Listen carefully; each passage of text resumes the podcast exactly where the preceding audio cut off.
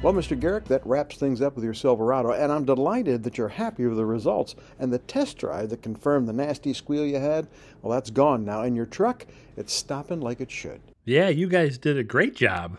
Of course, you always do. I'm never disappointed by any aspect of the experience. You guys are great. Well, that was really nice to hear. I mean, it sounds to me like the customer is a big fan of his consultant and the dealership too. So, it's great to have customers who feel so strongly, isn't it? But here's the question What's next? Well, I set his next appointment and I finished most of the redelivery process, so I guess now I'll walk him over to his truck. Well, that's a good thing for sure.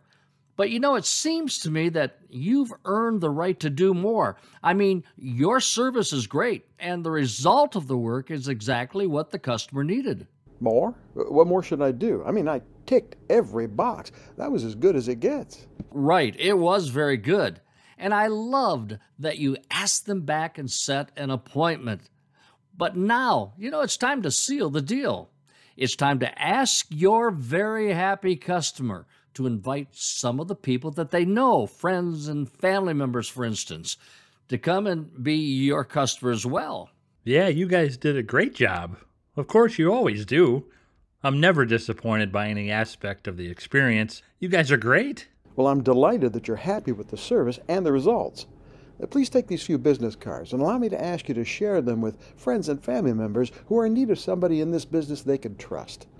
I've discovered that a referral, well, that's the best reward I could ever get from any happy customer. There you go. You've earned the right to ask for that referral.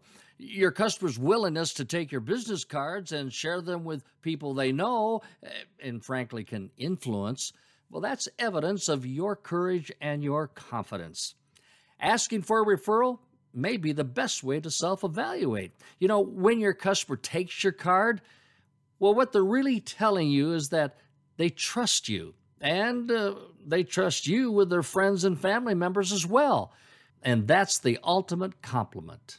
Well, that makes sense. And please remember, referrals don't just pop out of midair. If you want them to work for you, you've got to ensure that the experience has met or exceeded your customer's expectations. And then it's time to ask for a referral. So, if word of mouth has value, it makes sense to give it a kickstart by asking my happy customers for referrals. Well, I, I, I can't improve on that, so I won't even try. You, sir, have the last word. Well, almost. My name is Corky Brabs, and I want to encourage all of you to do the kind of work that your customers will want to share with everybody they know. The kind of work that simply tells them and they can tell others that you're the one that's looking out for their best interest. Referrals?